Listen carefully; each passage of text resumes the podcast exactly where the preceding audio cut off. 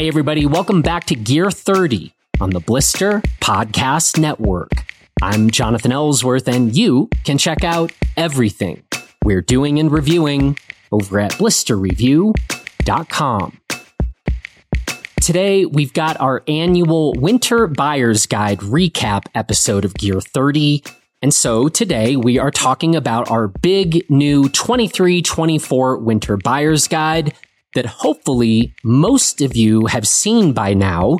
But if you haven't, and if you are the sort who likes Buyer's Guide, well, dear Lord, folks, you need to check this one out.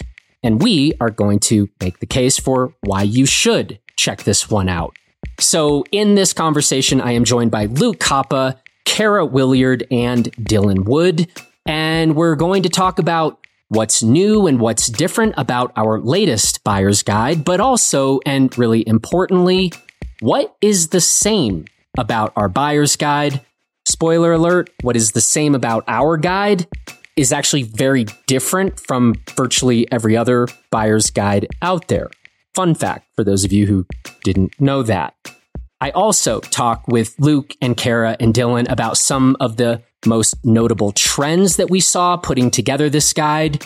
We do our Rest in Peace Awards. It's a really sad addition for me this year. But then we also do our Good Riddance Award because there are a couple of pieces of gear that we're not sad at all that those are going away. We also have Dylan Wood basically invent a new award in this conversation, the Blister Glow Up Award. So stay tuned for that. And then, as you will hear me say, we were supposed to be joined by the strikingly handsome Justin Bobb to talk about some of the snowboard categories. But Justin, he's also, when he's not producing podcasts, a firefighter. And man, he had quite a day today. So Luke, Kara, Dylan, and I recorded on Wednesday afternoon. I am recording this introduction Wednesday evening. And J Bobb and I, and I believe in our ability to do this, he and I are going to connect on Thursday while I am on the road. We're going to connect, do the snowboard talk then. Uh, and then we're also going to follow that up with a crashes and close calls segment. And that, folks, is the episode. So if you haven't yet seen our 2324 Winter Buyer's Guide, you can download a copy for yourself on our website. We do still have some print copies of the guide left. I'm just going to say it. It is a beautiful book and works really well as a coffee table book or frankly, just a reference guide for this year's gear. So check it out. Just go to the navigation bar on the Blister website and you will find it right there. This episode of Gear 30 is presented by Black Sheep Sports which is our blister recommended shop in Munich, Germany. So if you live anywhere near Munich or will be traveling anywhere near Munich, start the season off right by booking a boot fitting appointment with their MasterFit certified fitters. You will receive a one-on-one consultation and boot fitting has always been a major staple of what Black Sheep does. And if you need more evidence of that, just do a search for Sebastian Steinbach or Black Sheep Sports in this Gear 30 feed.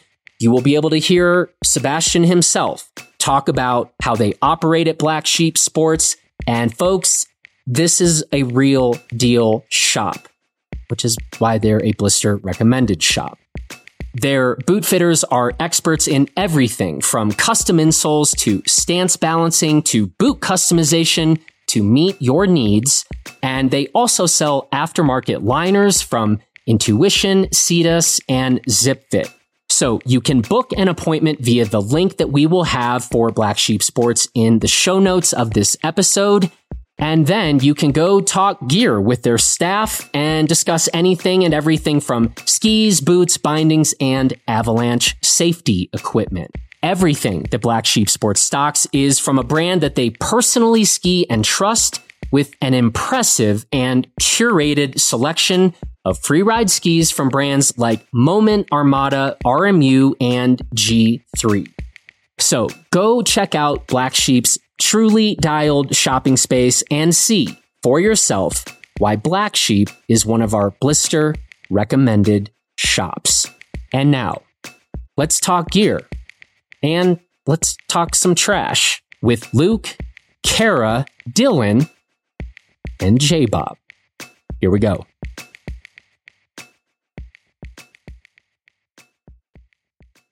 All right. Well, I'm very happy to be here with Kara Williard, Luke Koppa, and Dylan Wood. We're supposed to be here too with the strikingly handsome Justin Bobb. He had kind of an emergency come up. And so Justin is going to be joining us at the end of this program, um, which is kind of a real bummer. It was going to have fun to add J Bobb into the mix here. But um, anyway, let us not be deterred or disappointed. Instead, let us talk about our latest massive buyer's guide. Kara Williard, can you give us a couple stats about our latest guide, our 23 24 winter buyer's guide? Sure. Well, I am super proud of the team. This year's buyer's guide was quite the feat. It definitely occupied many months of our time. So this year's guide featured over 310 skis, we had over 70 pairs of ski boots, um, 50 snowboard related products. And I'm super psyched because we had three women's specific sections, which was a sort of new format. And, um, within those sections, we had over 60 women specific or unisex skis that we were able to compare against each other. So, um, yeah, that was this year's guide in a few basic stats. Well, that's a very succinct and nice recap there, Kara. Um, Luke, anything else new and notable about this particular edition of our Winter Buyer's Guide? It is our heaviest buyer's guide.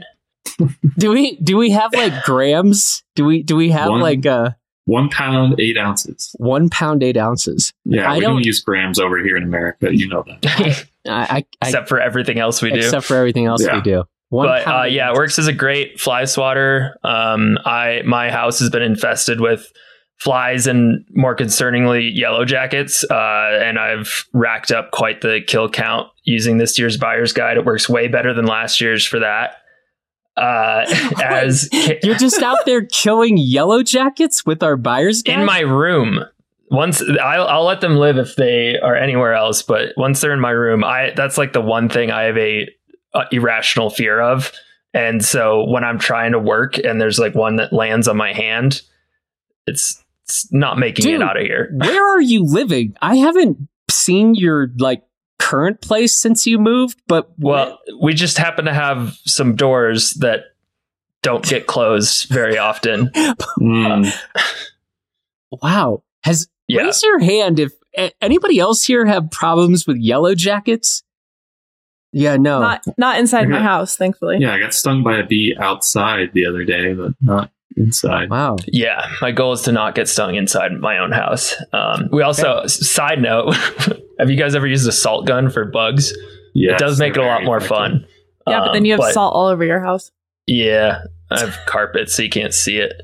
Um, anyway, wow. back to the guide. Yeah, uh, yeah, it's heavy. Um, it feels nice in your hands. And as Kara mentioned, the big change this year was the expansion of the women's sections. We have two um, women's all mountain ski sections, and then one women's powder ski section.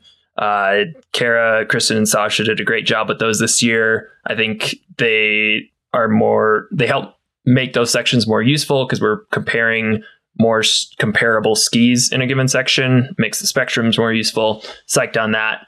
I expect that to continue next year, uh, especially now that uh, Kristen will be in CB. And when when Kara moved to the Crested Butte Gunnison Valley, uh, we really ramped things up on the women's side, and I expect that to continue uh, this winter. So that's exciting. And yeah, mostly it's the just the general size and quantity of products included. It's large. mm-hmm. Yeah, we had we had one comment come in right that said something like you know, once again, wonderful buyer's guide, but I think I like this one worse than some of your past guides. like you didn't even talk about the Rossi Soul 7.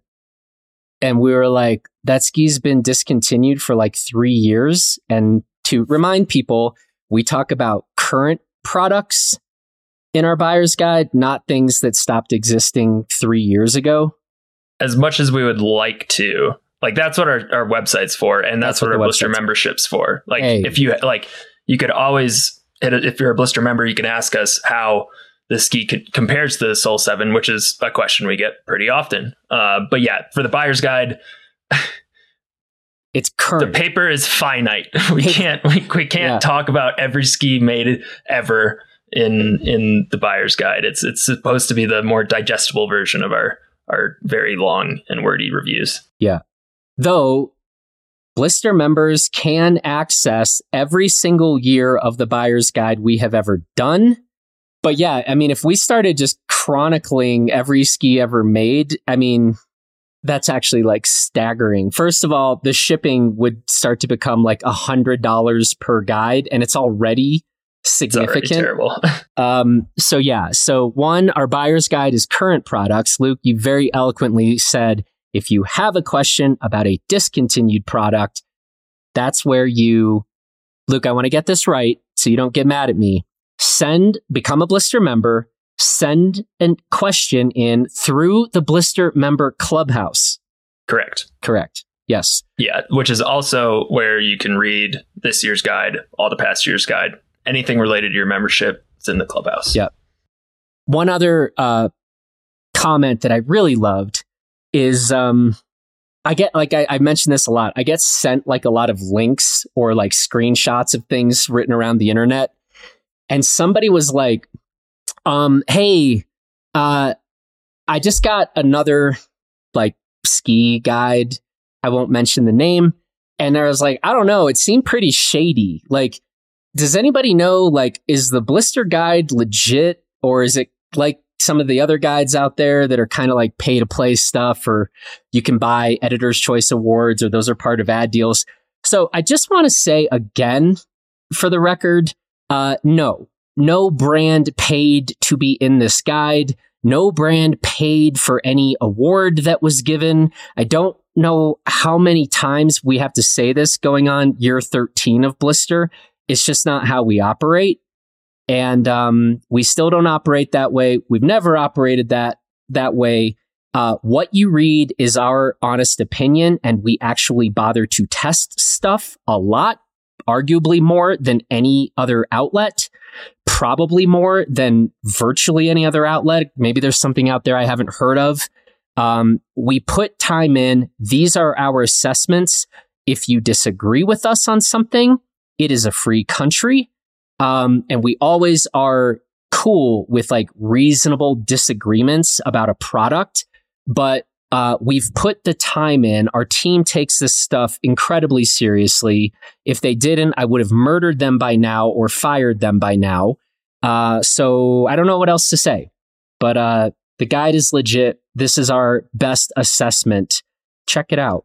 Also, you can read our mission statement on Blister. Maybe, maybe we should mention that too. Might be time for to address, you know, as we keep kind of growing and more people sort of learn about us, you can go read our Blister manifesto on the website if you are unsure how we operate. Let's dive into com- some specific questions and topics. Um, biggest trends. You know, we spend all this time sort of assembling and assessing sort of the, you know, the crop of 23, 24 products.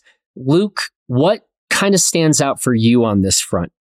It was pretty similar to the past few years in that we're, it seems like we are very much in kind of like the market tends to act like a pendulum swinging between extremes. And I feel like we've been in the middle for a couple years now. Uh, and that holds true, I think, for 23, 24. Uh, lots of evolution, not so much revolution. I think, especially in the like all mountain category, most of the skis are kind of converging on a similar middle of the road concepts rather than being wild in certain regards. But we are still seeing, uh, frankly, more interesting and different uh, skis being added to the market each year very often this is from the smaller brands. Um, Heritage Lab deserves a shout out for that because, I mean, what I just described is basically why they started the company. Uh, they wanted to bring back some of the less mainstream and less middle of the road designs uh, of the past.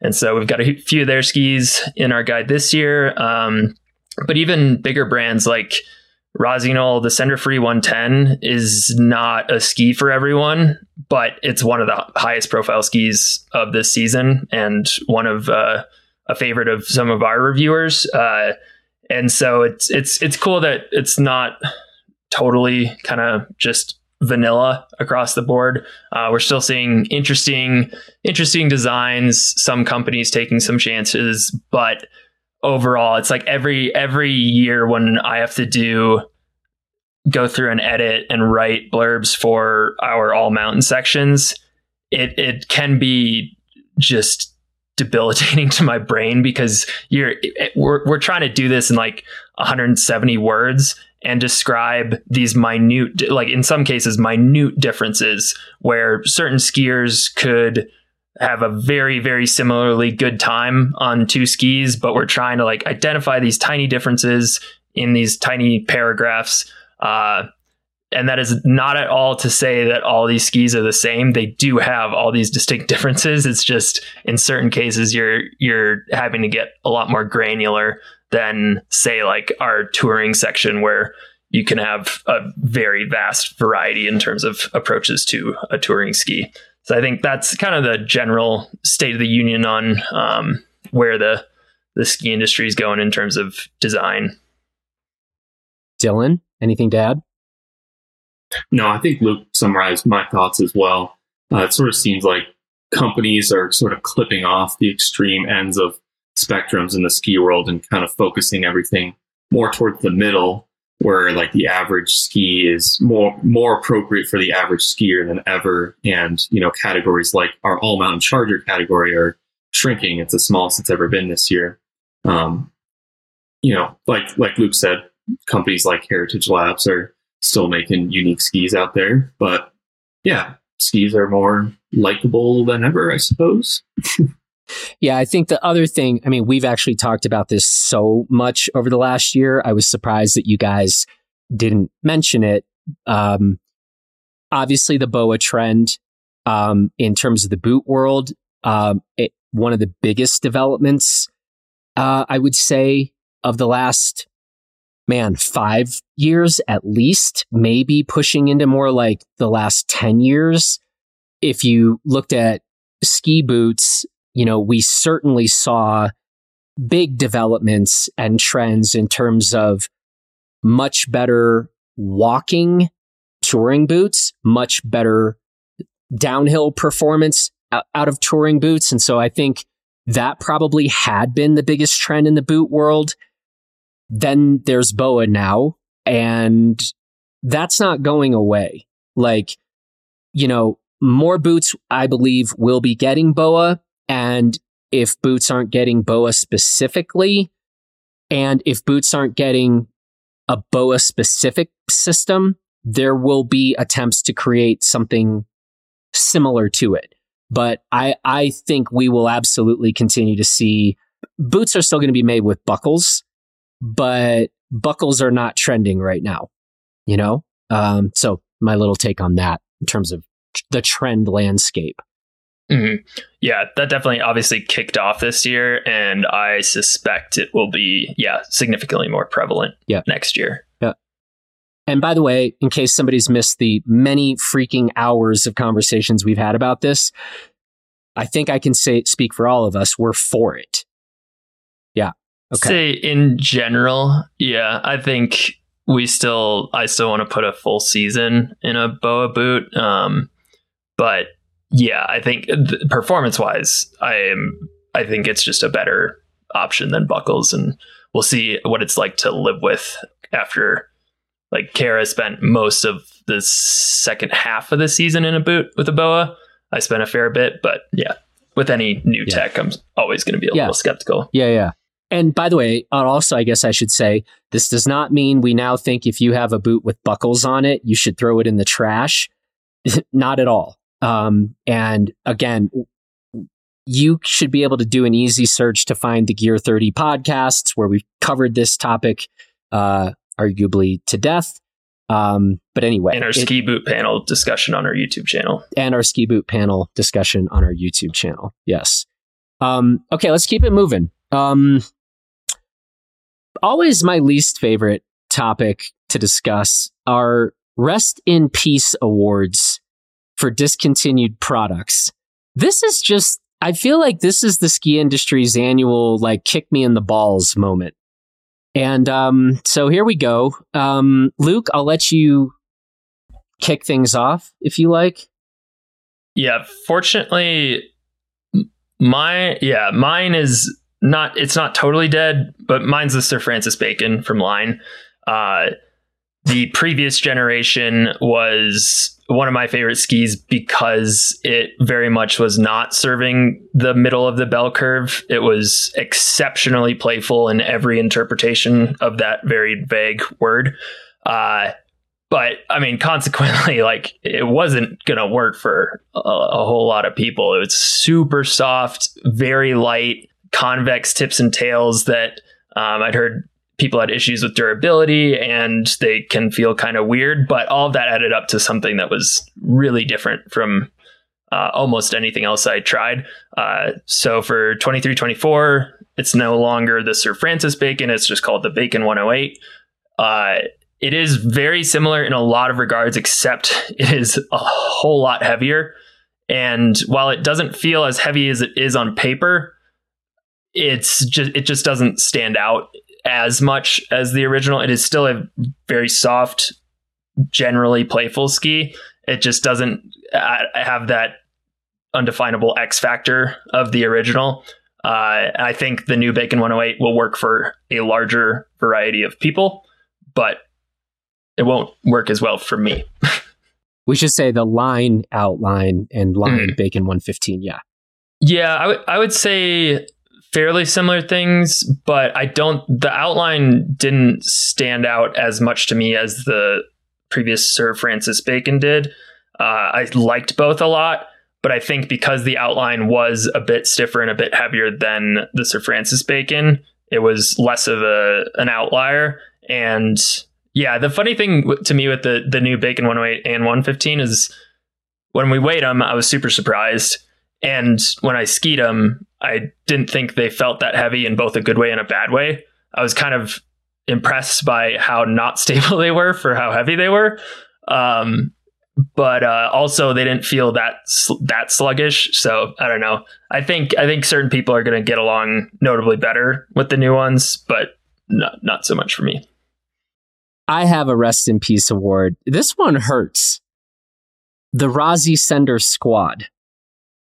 Um, it's maybe the only ski that ever spurred its own Gear 30 podcast called the Mount Rushmore of ski suspension. I'm still really proud of that title because my God, we're in the like woods. We're real down the rabbit hole on that one. Um, but that Rossi Sender Squad is one of my all time favorite skis for suspension, for its suspension. And I used to talk about this. Yeah, it only came in a 194. Um, and for a technical mountain like Crested Butte, like I am not looking for the longest ski in the world. And yet that thing skied incredibly smoothly and nice.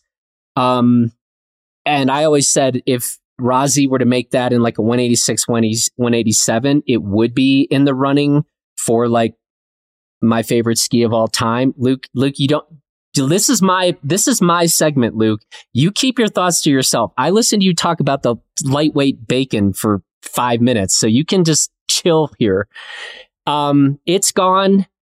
Um, I still put that ski up to all ski makers as an example of when we're talking about a ski with like incredible suspension.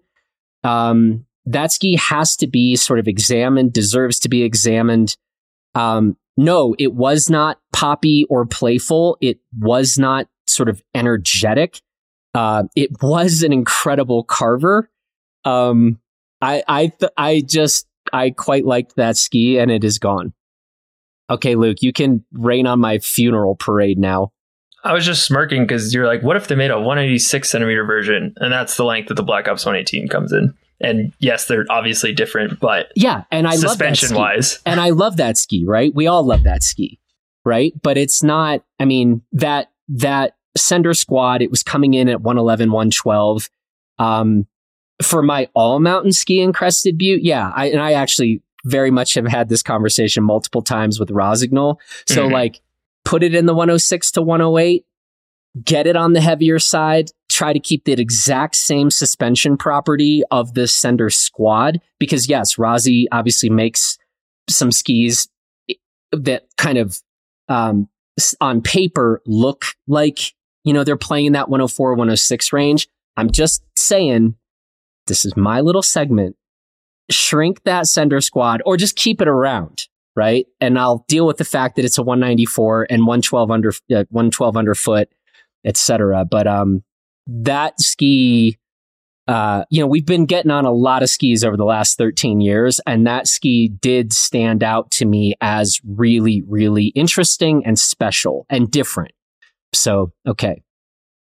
Luke is not Remind me not to invite you to my funeral, Luke. Guys, when I die, don't let Luke come. He's going to be like, like know, there's someone else that's just like Jonathan, and they're still alive. yeah, what's the big deal? Yeah, there's, there's, yeah, um, yeah. So Kara Jonathan Dylan, looks genuinely sad right now too. For those that are missing this, he started it. He looked a little bit teary. So don't worry, is, there's no one like you, Jonathan. Yeah. I mean, if you think about it, we only got 300, 310 skis in the guide, and there's 8 billion people in the world, but skis, are, skis are pretty important. That's skis, true. Skis are pretty important. Anyway, I think the biggest takeaway from this part of our conversation is Kara and Dylan, please don't let Luke come to my funeral. Except it probably will cheer everybody up for like the four people that are sad. They'll be like, Luke's got a point. There's a lot of great people on Earth. And so um, I don't know. Oh boy. I'll let you all figure this out. Okay. Any other rest in peace awards? Dylan. Yeah. Yeah. Mine isn't a specific ski, but actually a manufacturer of skis. Um, it is a bummer not to see Sego skis in our buyer's guide as far as we know, they are no longer being produced. And it's a real shame because um, I think the Comp 110 and the Bighorn 106 specifically were two of my favorite skis, probably of all time. They consistently made appearances in my ski quiver choice articles. And I just think they had a, you know, solid lineup made in the USA in a nice little ski town up in Idaho. So yeah, bummer to not see Sego in the guide this year. Yeah. And, um, you know, it, I think, kind of underscores a few points here. One, um, being a ski manufacturer and making your own skis is a very tough business.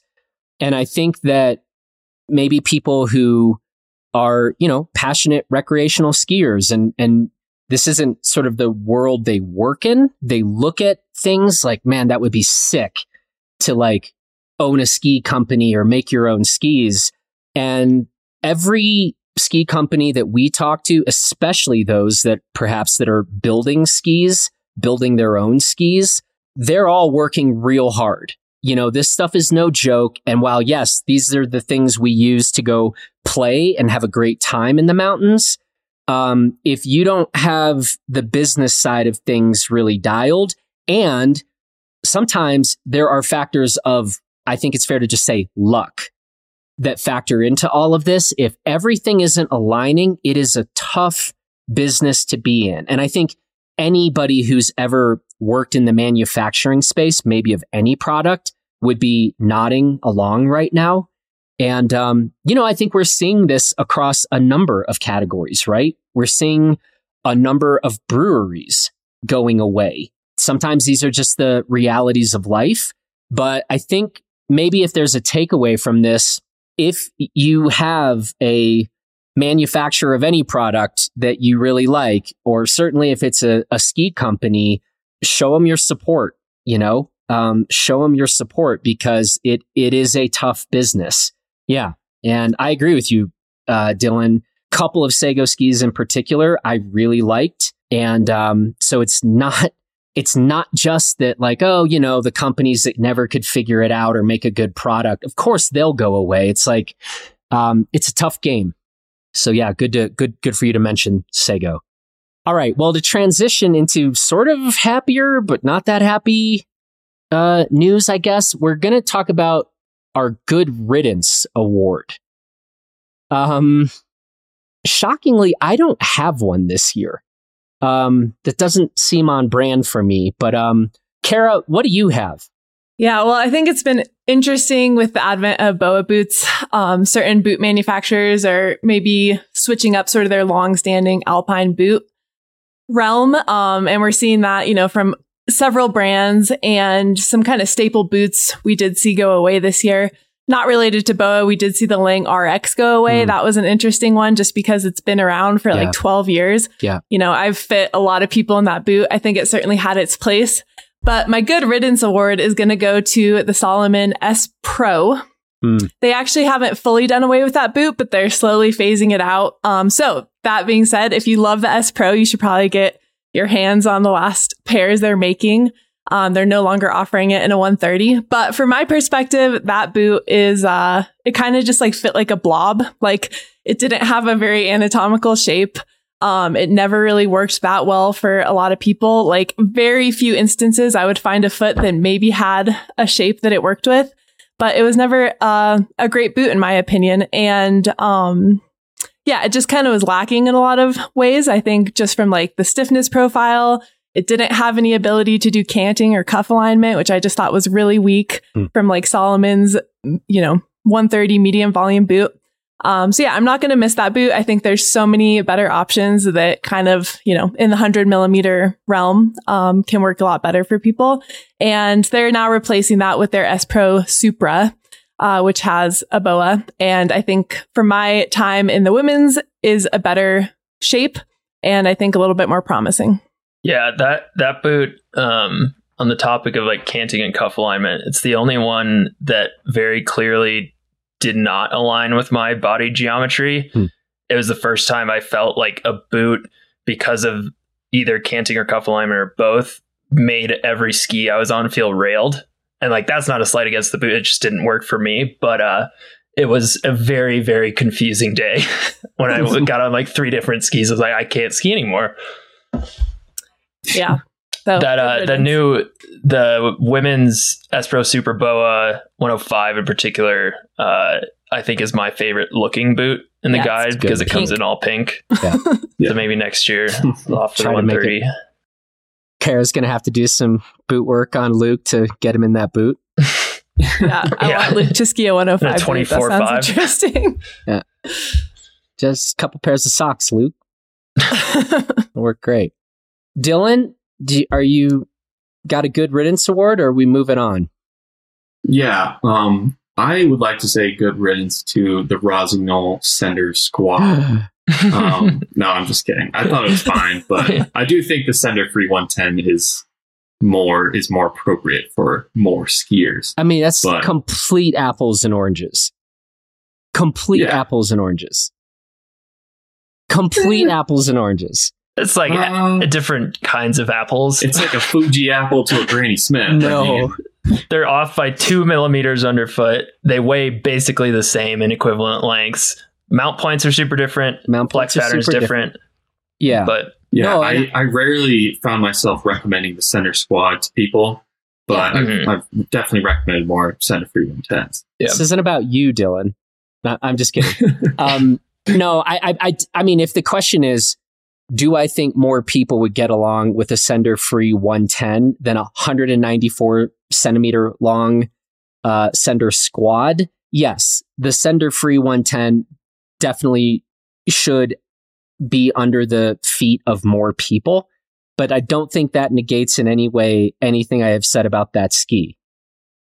Yeah, I can also relate because the like relate to you wanting just a narrower more versatile version of the squad. That's what I want for the Black Ops 118. Right. right. Sender free 110 kind of kind of that but not really not exactly um, yeah so yeah i can relate there Thank my you. for for me, the Good Riddance Award was would go to the Black Crow's Orb, hmm. the regular one, the not Freebird one. Uh, that ski just never quite made sense to me. Uh, it had a strange flex pattern and it was pretty light, but had a really stiff tail. And I, it was, it was, I think it had a very, very small niche where it worked well. Uh, and so I am fine with that disappearing, especially because they make some other very good skis around the same width. The Serpo being one of my favorites. Yeah. So I was uh, when I found out they were discontinuing the regular orb, I was not not upset. Well, good riddance. All you terrible products. Except the squad. We'll miss you forever. Hey, at my funeral, maybe put a pair of those squads in the casket with me. and then Luke can yep. be like, good riddance to both of those things in the or casket. put your casket on a pair of squads, send you Just, down the hill on yes. fire, Viking style. That's amazing, Luke. You are allowed back at the funeral. In fact, you are now in charge of it. you now have great ideas. All right. This is kind of the thing I think we just do annually, and we sort of say we're going to change this at some point, but then I'm not sure how much we really do. I think we should talk about our best of section. Luke, please explain. Yeah. So we do our best of section is different than most buyer's guides. And I mean, basically, what we just talked about is kind of how we approach it. Like the whole rest of the guide, our only goal is to help you figure out yeah. if a given product is going to be a good fit or a bad fit for you or somewhere in the middle, whatever. The best of section is where we get to be or get to talk about our personal preferences. And it's the products that we think we just either really like or that we think really stand out in their category. Uh, there are a few of them where they get the best of award because they can work for so many other people. Uh, and that's why we have little blurbs in that section describing why each product was included, like the K2 Mindbender 99 it's that's not a ski that uh, is stands out in any one particular very specific regard. Mm-hmm. It stands out because it does yes. so many things so well. Yeah. And then, but on the other hand, you have skis like the Sender Free 110 is in there this year. Uh, I replaced the Sir Francis Bacon with the RMU Apostle 106 because it's super, super playful, and I really like it because of that. So that's that's how we approach it and we explain it in the intro to the best of section. It's it's written there. It's written there. Who, who Say it again, Luke. If you just read at the start yeah. of the section, we lay it out there, and mm-hmm. some people clearly don't read, but yeah. All the rest of you probably it's probably like ninety eight percent of you actually. Shout out, congrats on your reading comprehension. But to the two percent of you, I'm I'm trying not to swear right now. yeah. um, do better. Just do better. Just do better. I mean, is can I say this? Am I allowed to say this? I think we can say that actually everything about Blister is like we don't care about best of. It's just like kind of the opposite of how we operate. And so we say it in there and we do explain it in there. And Luke, you just did a great job of explaining kind of what it means. But I do think that in general, this is one of my frustrations about marketing of products and frankly other review outlets in general like the whole thing I, I, actually was just at a conference and i was talking about this everything you look up is the 10 best blah blah blah right i'm sorry but wirecutter you're guilty of this so many like quote unquote serious review outlets do this and apparently they do it for stupid fucking seo reasons but this isn't actually about trying to line people up with the gear or products that will actually work best with them. It has nothing to do with that.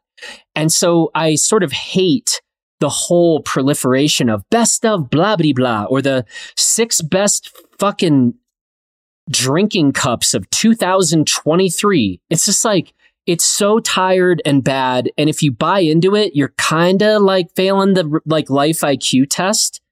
And so we do this section and it is different. Sometimes, as Luke said, sometimes we will say this product's in here because like the Mindbender 99 Ti, it does work remarkably well for broad range of people. Sometimes we're calling it out because it's really quirky and it might not be for you.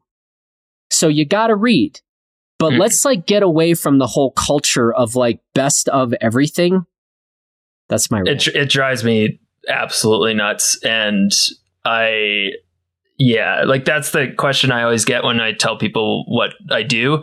They're like, "Oh, what's the yeah. what's what's the best ski this year?" I was yeah. like, "For what?" yeah. like we've got to actually undo somehow fight against however many years that this has been going on. But like, yeah. got to like if if you're still thinking and approaching expensive purchases with this kind of mindset, of like, I'll just go to Blister or whatever outlet and see what they said was the best whatever. And I'm just getting that. It's like, seriously, folks. Yeah. I mean, I can totally understand it, but yeah, I th- we'll keep trying to bang this drum and keep encouraging people to consider context and nuance in a world that doesn't give a shit about that stuff. Yeah. yeah. Wow. Well said. And I need a drink now. Yeah. um, okay. This is a fun section. It actually has nothing to do with the buyer's guide now, but um, Luke put this in and I, I wrote down a number of things. Let's mention some of the gear that you all are most excited to spend more time on this season, or maybe you don't have any time in it yet, but we've got the product and, and we're chomping at the bit. Kara? I am personally pretty excited to start carving again. Yeah. I think it's pretty great that like ski season starts with one pretty low consequence terrain that's really good to get back in the flow. And two, you basically like the best thing you can do, the most fun thing you can do early season is like the fundamental technique of skiing, which is carving. So I'm excited to start carving again, specifically on the Rossignol Forza. We spent some time on that ski last year, just a few days. We got near the end of the season and spent some time on the Blister Summit as well. It was a really responsive, dynamic carver to me that comes in a variety of models for different ability levels, which I think is pretty cool. Um, but yeah, definitely excited to start carving again and carving on that ski a bit. Agreed. I do not want to stop mountain biking right now because it is gorgeous here in the Gunnison Valley, but I am excited to start carving skis. So my brain is going to have to deal with those two uh, diametrically opposed things. Kara? Yeah, I would echo what Dylan said. I also have my eyes on the Rossignol Forza, and mm. I'm just going to really challenge myself to spend more time on front side skis early in the season, as well as more lightweight touring gear. Um, I kind of like feel like I slack on the early season touring oftentimes. And this year I just want to like get out, test more. I know we have quite a bit coming in, especially like in new boots and things like that. So I just want to, uh, yeah, kind of expand my horizons in both frontside skis and lightweight touring gear. Um, but then I'm also really keen to request the Stance 102 in a shorter length. Um, because you guys talk about that ski so much. And now we have like the new Völkl Secret 102. And I would love to have some more direct comparisons there. So I'm going to opt to get that ski in a 176 centimeter this year and spend some time on it. 176 sounds fun. Yeah. yeah. Stance 102 definitely deserves a shout out. It made it into the best of category. And like, mm. if our buyer's guide was like a yearbook, I think Stance 102 gets like best glow up award or something, you know? Best glow up the back award. pages. You know, it was like nice. maybe he was kind of a kind of a mean like football player his freshman and sophomore year and was like picking on kids and stuff. And, you know, some people liked him because he was funny, but then, you know, sophomore year he started like doing theater and whatnot. And oh. now everyone likes him. He's really nice. So the stance yeah. one or two is Troy Bolton. exactly. Yes. Thank you. That's what I was trying to say. Amazing. That was great. The the glow up award. Soon that, we're gonna that, have to start doing yearbook awards for yeah, yeah, we might. Um, yeah. Luke, what do you got? Uh, for me, I would say there are several. Uh, I want to get more time on the longer length at the moment, Countach 110. Yes. Because uh, I really liked when I skied the 182, I think it was, mm-hmm. uh, last year. And I want to spend more time on the Salomon QST Echo 106. Those are both uh, on my Q- list, Luke. Yeah. Two for two. and then the probably the main one, uh, mostly because of how short and uh, exciting my time on was on it was was the Völkl Revolt 114. Uh, I didn't get to ski it at the summit. And then we got it very late in the season, and I skied it on our last POW day of the season, which was like three days before closing day. Uh, and then almost knocked myself out on it and uh, got, I think I only got like three runs on it, but it is a very stable, heavy POW ski that isn't super directional and was surprisingly maneuverable and could ski it with a variety of stances. And so that's kind of like my top contender for resort POW skis this year. And I very much look forward to getting the conditions that warrant breaking it back out. I've got a bit of a list that I'm going to sort of roll through here. But so before I do that, Dylan, did you have anything else? Yeah, I'm not sure you all actually know about this ski, but we will be able to ski the 194 centimeter 4FRNT Devastator this year. Mm. And I really like the 186. I think it really stood out for how maneuverable it was.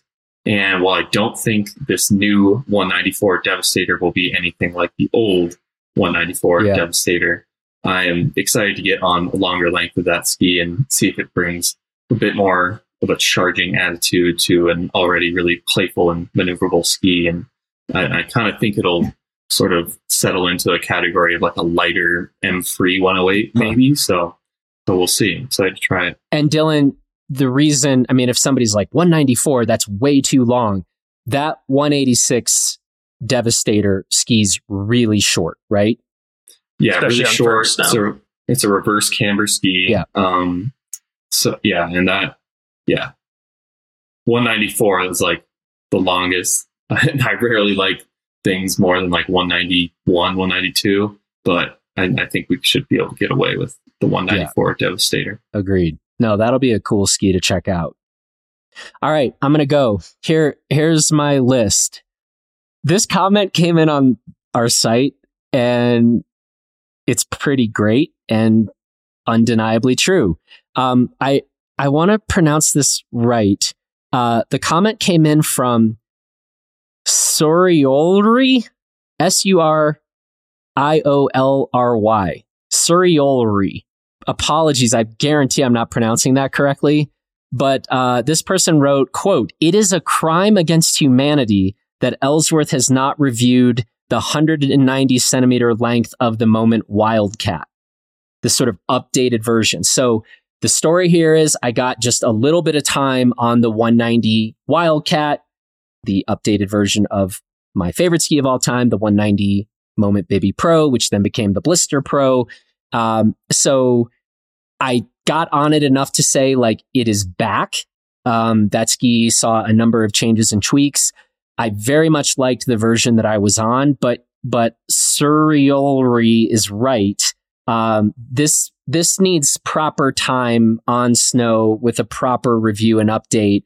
Um, it is the season to get a full full review of the 190 Wildcat. Maybe the 196 too. No, I don't really, I don't really need that ski in my life. We'll send that to Paul. Yeah, that's for you, Paul. Um, yeah, if we're talking Alaska, then then I'm fine. You can make those things like 236 centimeters long. It doesn't matter up there. Um, yeah, so I'd be I'd be cool with that. Uh, the other thing I'm most excited to spend more time on this season is actually gear I'd like to spend the first time on this season, which is still snowboard shit. I, people, um, dear Gear 30 listeners, there's many thousands of you. And I, I gotta say, we, we made a deal. We had a pact. All we need to do is get to 750 stupid ratings in Apple Podcast and it, not just me, but I'm going to recruit some of the folks on this call and other maybe reviewers at Blister. We're going to go make the Blister crash course snowboard video. I have spent years of my life terrified of getting onto a snowboard. I don't really know what happened, but I now want to do this very much. The window might close here, right? And so I want to thank every one of you that has left a review because honestly, a lot of your comments are really, really nice and or really funny. And so I always think like we got a lot of like smart, funny, thoughtful, kind, and pretty sharp people in our, you know, community. But um we've been talking about this long enough. We just got to get to 750 and this goes. And if we don't get there, I feel like I frankly feel like you haven't kept up your part of the bargain. And when I go break both my wrists, as Cody Townsend predicted on our last Blister podcast episode, if I'm laying there with broken wrists and I'm like, the other team, the community didn't hold up their end of the bargain, I just feel I'm going to be bitter and might shut down Gear 30 or something. So let's make this happen. That's all I got.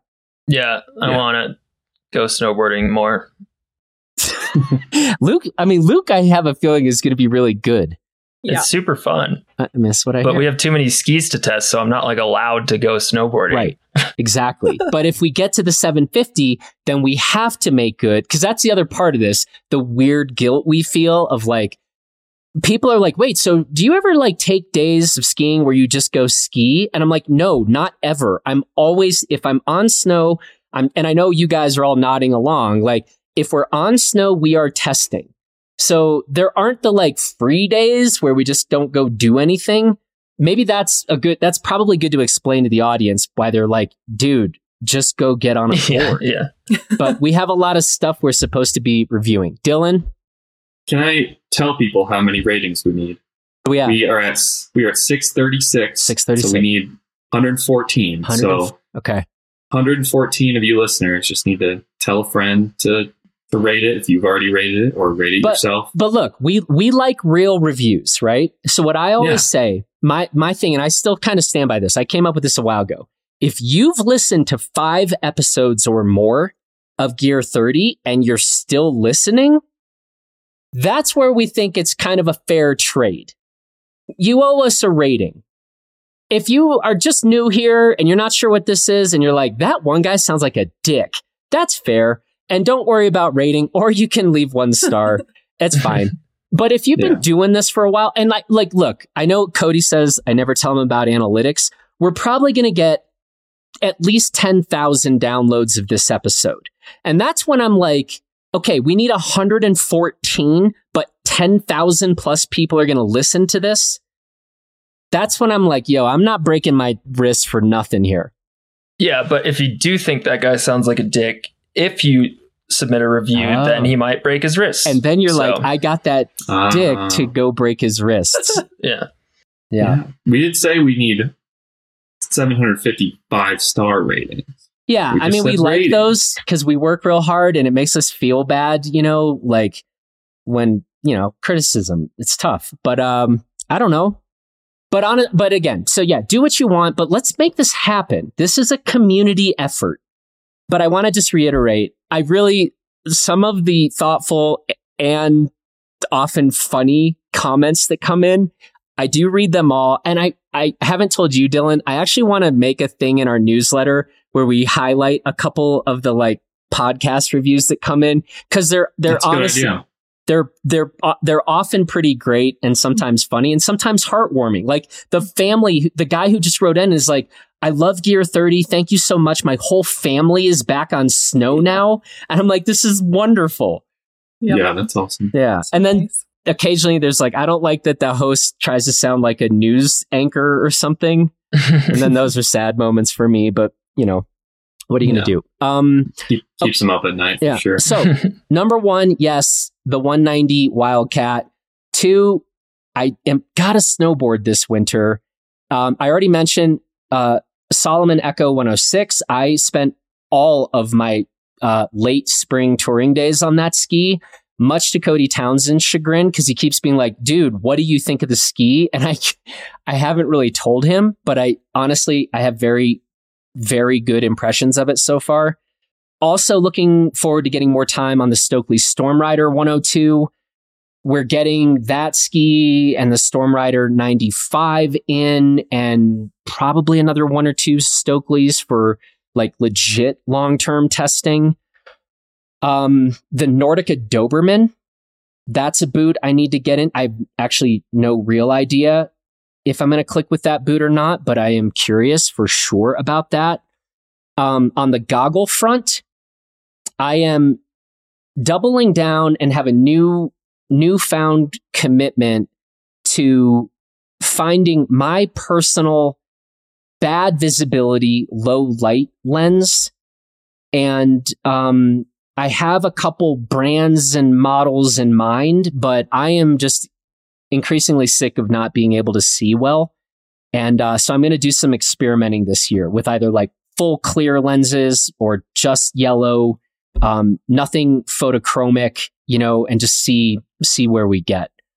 Luke already mentioned the Moment Countach, more time on that for sure. And um, and then one ski that it's been too long since I've been on it, but the Head Kore 117. Um, I frankly, it was back. I haven't been on that ski since we were still in Taos, and I love that ski in Taos, and was just like, it's time to get back on it in in an appro- appropriate day, appropriate conditions in CB, and see if I feel as strongly as I did, you know, some time ago on it. Um, that's my list. That's it, folks. Um, here's the deal. So I'm going to let you guys go in a minute. Justin, Bobb, and I are going to try to find a time to connect later today to talk about some of the snowboard stuff. But before I let you find people go, let's talk a little bit about how to get the guide, where to find the guide, that sort of thing. Lucas? So, so yeah, go to blisterreview.com and use the navigation bar or the hamburger menu on uh, mobile. And there's a buyer's guide section and underneath that, if you haven't already bought it, uh, there is a tab that just says Get Our 2324 Winter Buyer's Guide. If you already paid for it, or you're a Blister member or a Blister Plus member, uh, then there's a tab that just says Read the 23 24 Digital Blister Winter Buyer's Guide. And so that's that's how you do it. Uh, if you don't want to pay shipping and don't need the physical copy, you can get the digital one, read it right on our site, get a PDF download, or you can get the print version and the digital version at no extra cost. Um, they're the same, just the shipping difference. Yeah. And Kara. Yeah, and we also have guides. I mean, they shipped all around the world, uh, many to our recommended shops. And so I know there's many shops, uh, both in the US and abroad that have the guide in pretty decent quantities. Uh, this includes outside sports in New Zealand. And then we also have several places in Europe, um, shops in Sweden, Germany, Norway. They all have our guide. Um, so, you know, head to one of our blister recommended shops as you're getting your new boots molded or your new custom insoles built for the season. You can also be flipping through our buyer's guide. Um, so the whole list of those shops is on our site and not all of the shops necessarily have large quantities of the guide, but all of them should have a couple copies for you to look at. Very good. You guys are the best. Thank you so much. It's a monster freaking project. And I appreciate all of your work on it and the rest of our team who's not on this particular call. But um, God, it is a big effort. Um, I always tell people it's like we have to do a master's thesis, but every year, right? Like normal people, maybe if they, it's like I did a master's degree, I wrote master's one thesis, master's so thesis. It's, it's harder like, than my like master's thesis one. so, um, maybe we should just quit Blister. That's a thought. but um, no, it's it's a big work. Um, we're proud of it. It is our honest opinions, and we do actually uh, test this stuff. Um, and uh, we hope that is clear. Um, it's maybe not clear to one person who isn't sure if the guide is legit, but um, yeah, uh, it is our best assessment. And um, you know, it's kind of the reason we kind of started Blister in the first place. This stuff is really expensive, and we aren't trust funders. And so if you aren't a trust funder, maybe you do care before you go drop hundreds or thousands of dollars on ski or snowboard equipment. Is this stuff actually going to work well for me? And um, is it going to make my time better out in the mountains, which we think are some of the best days and times of our lives? So that is why we sweat the details so hard on this. And um, we hope you check it out if you have not already. So, anyway, team, thanks to all of you, and I will talk to you again real soon. Till next time. Till next time. All right, now next, Justin Bobb, the strikingly handsome. All right, amazing. After like, I don't know, a dozen attempts to connect with the strikingly handsome Justin Bobb, we have finally managed to do so on Thursday evening, 9:40 p.m. Central Time. Uh, for those of you listening to this, not watching this, I'm currently sitting on my bed in a hotel in Bentonville, Arkansas. J Bobb is currently set up in an ambulance. Uh, his new podcast studio, apparently. Um, so that's our present situation. I think I'm running on about one hour of sleep. J Bobb, you had you've had quite a hectic 48 hours. Have you gotten any sleep? Uh, we've had a particularly busy shift, so we get some sleep and some increments. But yeah, it's been a been a wild one. And of course, all the calls come when I'm trying to connect with you, so that's we've, something to note. Now, we've now named this Ellsworth's law. It's kind of like Murphy's law, um, but it seems like every time I'm about to connect with you, you're like, dude, just got called out, gotta go save a life or something. Yeah, so I've been in the ambulance all day and now I'm still in it because it's the quietest place I could find here at the station. well, thank you for your service. Uh, even though sometimes I just would like to say, you know, maybe you don't have to save every life, J Bobb. You know, podcasts are important too. And, uh, you know, so just keep that in mind the next time you get like a call about the fiery car or something. we had a fire department uh, hat trick where we had a car fire, a brush fire, and cardiac arrest call all in the same shift. Uh, okay. Sobering? Yeah. Funny, but sobering or just sobering, probably? Maybe just sobering.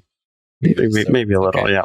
Tell you what, let's do this because I am going to record this with you and try to uh, pass out as quickly as possible. Um, but I have really been looking forward to getting your thoughts on the snowboard section of our buyer's guide and get some of your thoughts about what you are particularly eager to get on for this coming season.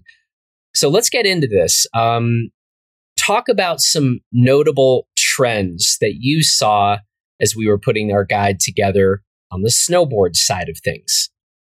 Gotcha. Well, I think one uh, kind of striking visual trend I'm starting to see, and I know you guys have spoken about this on the ski side a bit, is a lot of uh, black top sheets, and it's uh, I like the the simplicity of a black top sheet, and it seems like quite a few companies are just keeping that uh, a theme.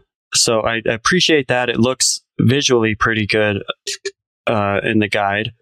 Um, the other trend that we're seeing represented in the guide, but snowboarding overall is uh, the volume shift snowboards. So they're the snowboards that often have a bit of a swallowtail shape and they're set back with big noses. They are kind of designed to give you a bit more of a surfy ride and feel. And a lot of companies are starting to make them. Um, Amplid, company out of Austria, Mm-hmm. has a really cool one called the Snow Malier. And uh, Rossignol has has a few that are kind of named after, um, you know, sushi type things. There's the sashimi and the sushi. So they're they're fun little, uh, quite specific snowboards. It wouldn't be categorized in the necessarily the all mountain do everything well, but they're really fun on powder days and pretty fun in the moguls. So they're kind of a niche type of snowboard, but they're starting to show up in a lot more places. So I appreciate that as a theme going forward. We talked a lot in our previous part of this episode with Luke and Dylan and Kara about how I am absolutely hell bent on getting on a snowboard this year. and I keep thinking about the fact that, like, if you aren't around for my first day on a snowboard, that will be really sad. And so we talked about how we need to get to 750 ratings of Gear 30 in Apple Podcast to trigger and set off this whole thing. But once that happens, and assuming our our community comes through here and gets us to 750, we got to do my first day on a board together, right? 100% absolutely. Right? I mean, that would well, be like mostly for your safety, I think I should be there. Well, because you're like a trained paramedic, so that's probably great. Yeah. Ski patrol, paramedic. Yeah, uh, yeah, absolutely. For all kinds of reasons. Cody Townsend is sure I'm going to break both my wrists um, my first day snowboarding. And so if he's right, then I definitely am going to want to have you there. Yeah, I mean, there are some pretty practical things you can do to avoid that, like wearing wrist guards and uh, I'm doing it. Knee pads are actually a pretty good idea. I actually wear knee pads all the time because um, okay. I don't like slamming them on trees. But uh, yeah, I think I think it's going to be a pretty exciting day. Actually, I think for day one. Now we're way off topic, so we'll we'll end this quickly. But I keep thinking the smart money would be day one. We actually do it on like Snodgrass, like a super mellow, low angle backcountry day, but like when there's good snow, so that when I'm like slamming, you know, off of toe side turns or heel turns, it won't be quite as violent. Do you think that's the right strategy? I don't want to be on some rock hard groomer. I think we need to get you on a rock hard groomer that's low angle. Oh. Yep. You're not gonna you're not gonna learn how to use your edges on the soft snow right away. I don't think I want to learn how to use my edges on day one. This is a mess you got yourself into. well, wait, okay, but I want, I'm asking you to help me out. I want. You think the Snodgrass is the right answer? I want you to learn how to snowboard because also referring to one of the reviewing the news episodes you did with Cody was uh, mentioning that snowboarders generally have a lot more fun and like their sport a bit better. We, we established that. We absolutely established that. But we also established that cross country skiers love their sport more than snowboarders or alpine skiers love their sports. This but is I'm true. Not a, I'm not a psychopath, so I'm not. I, I don't think I'm going down the cross country road. We'll give you like a fall limit. Once you achieve like 20 toe edge hits, then we'll take you to Snodgrass and give you a little break. All right. Well, anyway, we can we'll debate this off air more, but I 100% want to have you there for day like day 1 and 2 at least. Absolutely. Okay. okay. All right. Back to back to our regularly scheduled programming. um okay, so you've named two trends. Uh basically we're seeing some like more unusual niche shapes. And you actually like the black top sheets. I don't know. I, I feel like that's an anti art stance. I like art in the world. Yeah, and, and snowboarding very much is rooted in the top sheet and having art on top sheets. But yeah, I, I do like the the way the black looks. And one of my favorite boards that still remains in the guide, um, the Amplid Unweight has been a black top sheet for a few years now and maintaining. Dude, I feel like you first got on that board about, I mean, like without, if I had to be accurate, I feel like that was like seven years ago. Am I off? It it's it could be seven or eight years. Yeah. Yeah. Um, in fact, you you told me you're like I'm creating a new award for this. It's the your your longest standing favorite product, and of of any snowboard gear you can think of, you're you're giving your longest standing favorite product award to the Amplid Unweight. I am. It's it's served me well over the years and is uh, kind of set me up for a bit of a baseline to judge what other boards are are doing. I've been on it so long. I've seen a few iterations of it. Um, this last iteration has remained pretty stable, which I think is a good thing. Don't change something that's not broken. Right. Um, like yeah. So, I mean, if I were to commit to just one board, that would be it. One board, single board quiver? Uh, yeah. Huh. Dear Lord. Yep, I would. Granted, conditions govern that a bit. Out here in the Rockies, we get the you know, we get some good powder days. You definitely have to work a little harder to get this board through the powder because it is traditional camber and quite stiff.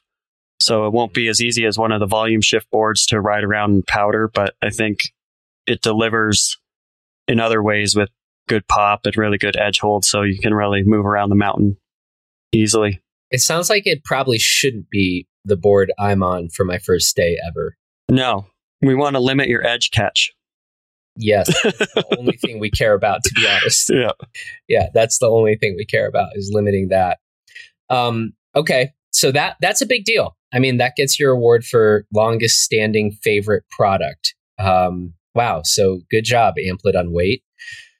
Um, well, if that is kind of like a lifetime achievement award, let's go a little more sort of of the moment and talk about the some like some of the things that were on your radar in terms of best of awards for you know this 23 24 season or I, we could kind of cheat this a little because really it can mean sort of a product that you've been spending some time on for the last year or two.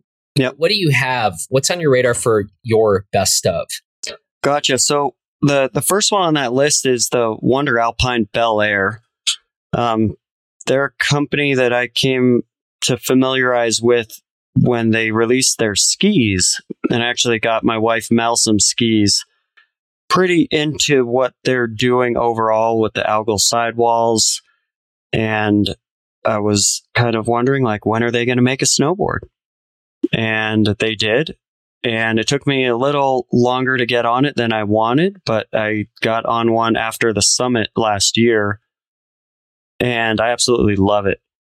It's kind of a bit of a paradox for me because I like really stiff boards and it's kind of a bad habit to get into, but I think it does provide some useful information as the hand flex test. And uh, this one didn't quite fail my standards, but it was softer than what I would have just chosen based off that. Uh, you don't feel that at all when you're riding this board and it's got really good lateral stability, so torsional stiffness, which kind of makes up for the the soft spot sort of in the middle of the board. So it gripped much better than I would have expected and it actually has quite a bit of pop and it really floats well in the powder. Uh, it's got a big nose up front, directional shape.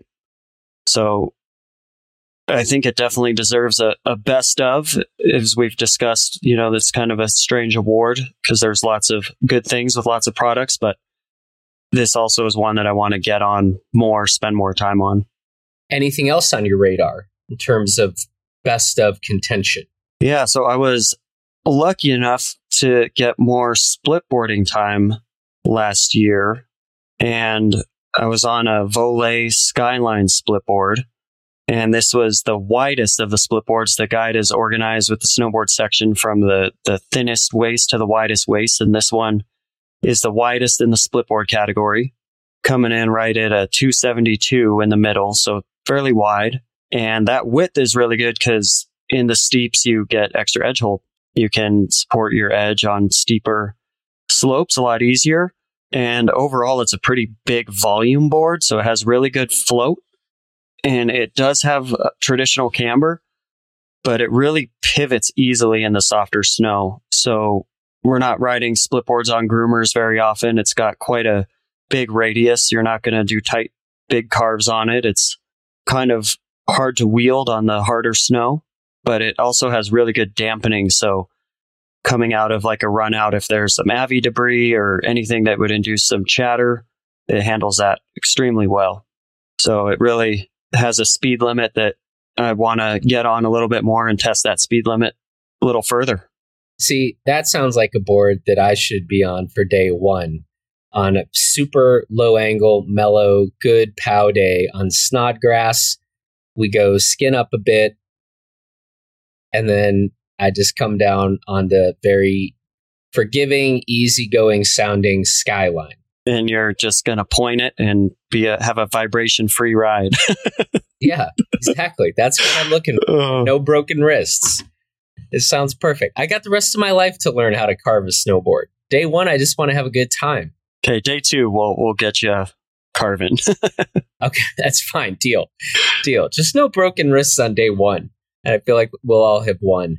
Um, okay, to be continued on that. Yeah. Um, well, okay. So another thing that Luke, Kara, and Dylan and I talked a good bit about is products that we are most eager to get on this coming season. I mean, you've already just said you want to get more time on the skyline. Um, what else are you looking forward to getting on? Yeah, well, I feel pretty fortunate to have gotten on these boards in the first place. And so it's kind of setting the stage for what's coming up next. There was a board that we got sent a little late in the season, the Jones Solution, which has been in their line for quite a while. I am looking forward to spend more time on that because I didn't really get that one a good shake. So I'm pretty excited for that. And I want to try more of the volume shift snowboards. So I've uh, had very little experience with those. Um, I know it does seem it does seem like those are actually kind of the opposite of what you particularly tend to go for. You just said you like you like really stiff, pretty traditional, highly cambered shapes. Exactly. Yes? Yep. Okay. And so it's like some old man stuff. You sound, very, you sound very, very old right now. It is the traditional camber, traditional for a reason, I guess. But mm. yeah, I do. And, you know, some of those habits are hard to break. You, you get used to riding a snowboard a certain way. And a lot of these uh, volume shift boards, you get to ride them differently. Re- you know, you don't have to rely on the tail quite as much. And they really are designed to have a little more surfy feel. So, I like moguls a lot. A lot of snowboarders don't like moguls, and I see these being pretty uh, fun in some slushy moguls in the springtime. So I think you might like moguls more than more than like any other snowboarder and probably way more than a lot of skiers. I love them. I, I will always take the mogul route as opposed to the, the other route. Uh, I, I I miss skiing with you. um, yeah, we got to do more of it. Um, okay. Anything else? One thing I do want to try to do more of this season is actually try some boots out. Yeah. Um, I think we're we've got a pretty good lineup of of boards and lots of boards to test. I want to look at the boots a little bit because just like skiing, I think the boots are the most important part it's the first point of connection. And I think it's also probably the area of snowboarding that could be the most improved. It seems like they, they don't uh, change too much on the snowboard boot side from year to year and keep running into some of the same issues of misstated flex and sizing issues and soles coming apart or not being that grippy in rocky conditions. Hmm. So that's just a, a, a, what I'm looking forward to. Okay checking out some more stuff on that front. Yeah. All right. Well, um, since we're we're really starting to push it, at what point my eyes close and I just don't come back. You actually got on this call and had to almost wake me up. Um, so uh, did have to wake you up.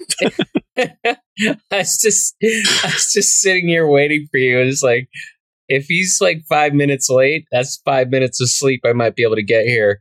But before I let you go, um, I understand you have a new crashes and close crashes or close call story for me, except in this case, it's a crash. Yeah, I'd call this one a crash. Um, I'll make this quick so you can go to bed.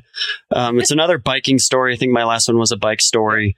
Um, yeah, so, by the way, how's your how's your hand doing from it, the last injury? All the way healed. Really? I, I guess it just heals slower these days. Um, okay feeling pretty good. Full range of motion, grip, everything. So, okay, happy ending there. Happy ending. Um, so another bike story. I have this cargo e-bike that I use to drive the kids around to school and all over town. So it's got the long bench on the back and the cage, and they sit on the back, and I ride on the front. And it is amazing. It actually rides around town much better than I would have expected a cargo bike. It's pretty heavy. I don't know how much it weighs, but it is heavy enough where it hurts when it falls on you. So I had my sister in town. She was visiting and I was like, let's go for a little e-bike ride. So we throw her on the back where the kids sit and I'm in the front driving and I'm starting to carve around the bike path. We're going down and we get to a destination. I'm carving through this like kind of loose gravel and through. get oh no! Get right to the end where her room is, and I lay it down on the left side. Jamie's in the back of the cage, right in front of her husband Nate, who's finishing his fellowship right now. So yeah, he must have seen. You know, he looked a little shocked, but yeah. So at the moment, it didn't really hurt that bad, but things tend to hurt more after the fact. So I got a little worried about my knee that I maybe had yeah. popped something as I was hobbling for about two weeks. And uh, my sister, oh, testament to those uh, protective cages in the back, was basically unharmed. I had some like scrapes and cuts and everything all up and down in my knee from the bike landing on me, but she fared pretty well. But now she has a little thing on her elbow that she's actually going to go check out with an orthopedist uh, due to this bike crash. So we'll see what the results are of that. But okay. something silly again turned into a crash that could potentially have some medical implications and financial implications. So, okay, well, you have Blister Plus. I do. I don't know that your sister Jamie or our dear friend Nate. I don't know that they have Blister Plus. Now they're both. Jamie's a nurse Nate is, yeah, finishing up his fellowship. He's a doctor. And so I don't know exactly what their insurance looks like, to be honest. But d- do you have any sense? Like, are like when Jamie gets checked out, will she be able to have that kind of covered, or is she going to have to pay for that? I think it depends. I think it goes into what deductibles are and everything. But I think even if you have insurance paid for through you know a service, already, uh, it makes sense to do blister plus spot coverage as well. Because, yeah, so she might still just have a pretty high deductible. Yeah. All right. Well, so I'm overdue. I'm literally overdue to have another like video catch up call with Jamie and Nate. We were supposed to do it last Sunday and my schedule fell apart. So I need to catch up with those two soon and get them on the get them on the program. Um, especially if she's going to be riding around on an e cargo bike with you. That's right. I don't think she'll do that again. no, no. Maybe I don't want you to be there when I'm snowboarding. You're kind of a like angel of crashes. It's like the angel of death, except not quite as severe. I know it's kind of a paradox because I, I could be useful to you in aiding your efforts to not crash, but also if you do crash, I could be useful as well because I could give you some uh, psychological healing, make you feel all right by telling you that you're okay. But more to the point, when you do show up, crashes tend to happen. Sure. I'll accept that. okay. All right. Well, I I'm glad you healed from the last crash story. You're you're doing okay on this one, or it's too early to tell. No, I'm I'm I'm feel pretty healed up, but again, it, it took longer than I thought, and I was limping pretty hard for about two weeks. So I don't know at which point I decided to not go get it checked out further, but I guess the real answer is I, I should have probably just gotten it checked out right away. Dude, you actually have the coverage. So yeah, you should. And anyway, we'll we'll talk. I think there's a lot of education going, and, old, and, frankly, old old habits to break. I think for a lot of us, yeah, uh, where we like break the culture of like not getting checked out. So anyway, we'll we'll keep all collectively working on this. But um, anyway, J Bobb, it's great to catch up. And that, my friend, brings us to the end of this edition of Gear 30. So I want to say thanks to Luke and Kara and Dylan and you for talking snowboards with me. I also want to thank you for producing this episode. And of course, I want to thank all of our dear listeners for being patient with us and Again, folks, one last time, go leave us that rating and review in Apple Podcasts. Uh, we got risks to break. We have J Bobb to put his paramedic training into use on me. Then we'll see if I actually go use the Blister Plus coverage to go get checked out. There's a lot going on with this and a lot of IQ tests involved. So, um, but no, man, it would it would really be fun to. Uh, I I, I kind of now like my first day on a board. I'm gonna have to wait till we get to do it together. Whether that's me coming down to Taos or you getting up to Crested Butte, but like we will, we will 100% do this, and we're going to document it. It's going to be on video. We'll have it forever. I'm pretty excited. I'll, I'll, I'll come up. Count me in. Okay. okay. Count you in. I'll save. I'll save your your typical spot outside on my deck, uh, which is your preferred place to sleep when you're in Crested Butte. Yes, it is. I'm excited to get back there. All right, sir. Thank you so much. And to everybody listening, have a fantastic weekend. Um, I'm here in Bentonville, Arkansas for the very first time. Um, going to be riding bikes down here the next three days. And um, yeah, been fun uh, coming into this town and checking it out a little bit. And so uh, I'm going to get back to my investigative sleuthing around here. Back in Crested Butte late Monday night. And that's the program. So, everybody else, enjoy your weekend, and we will talk to you real soon.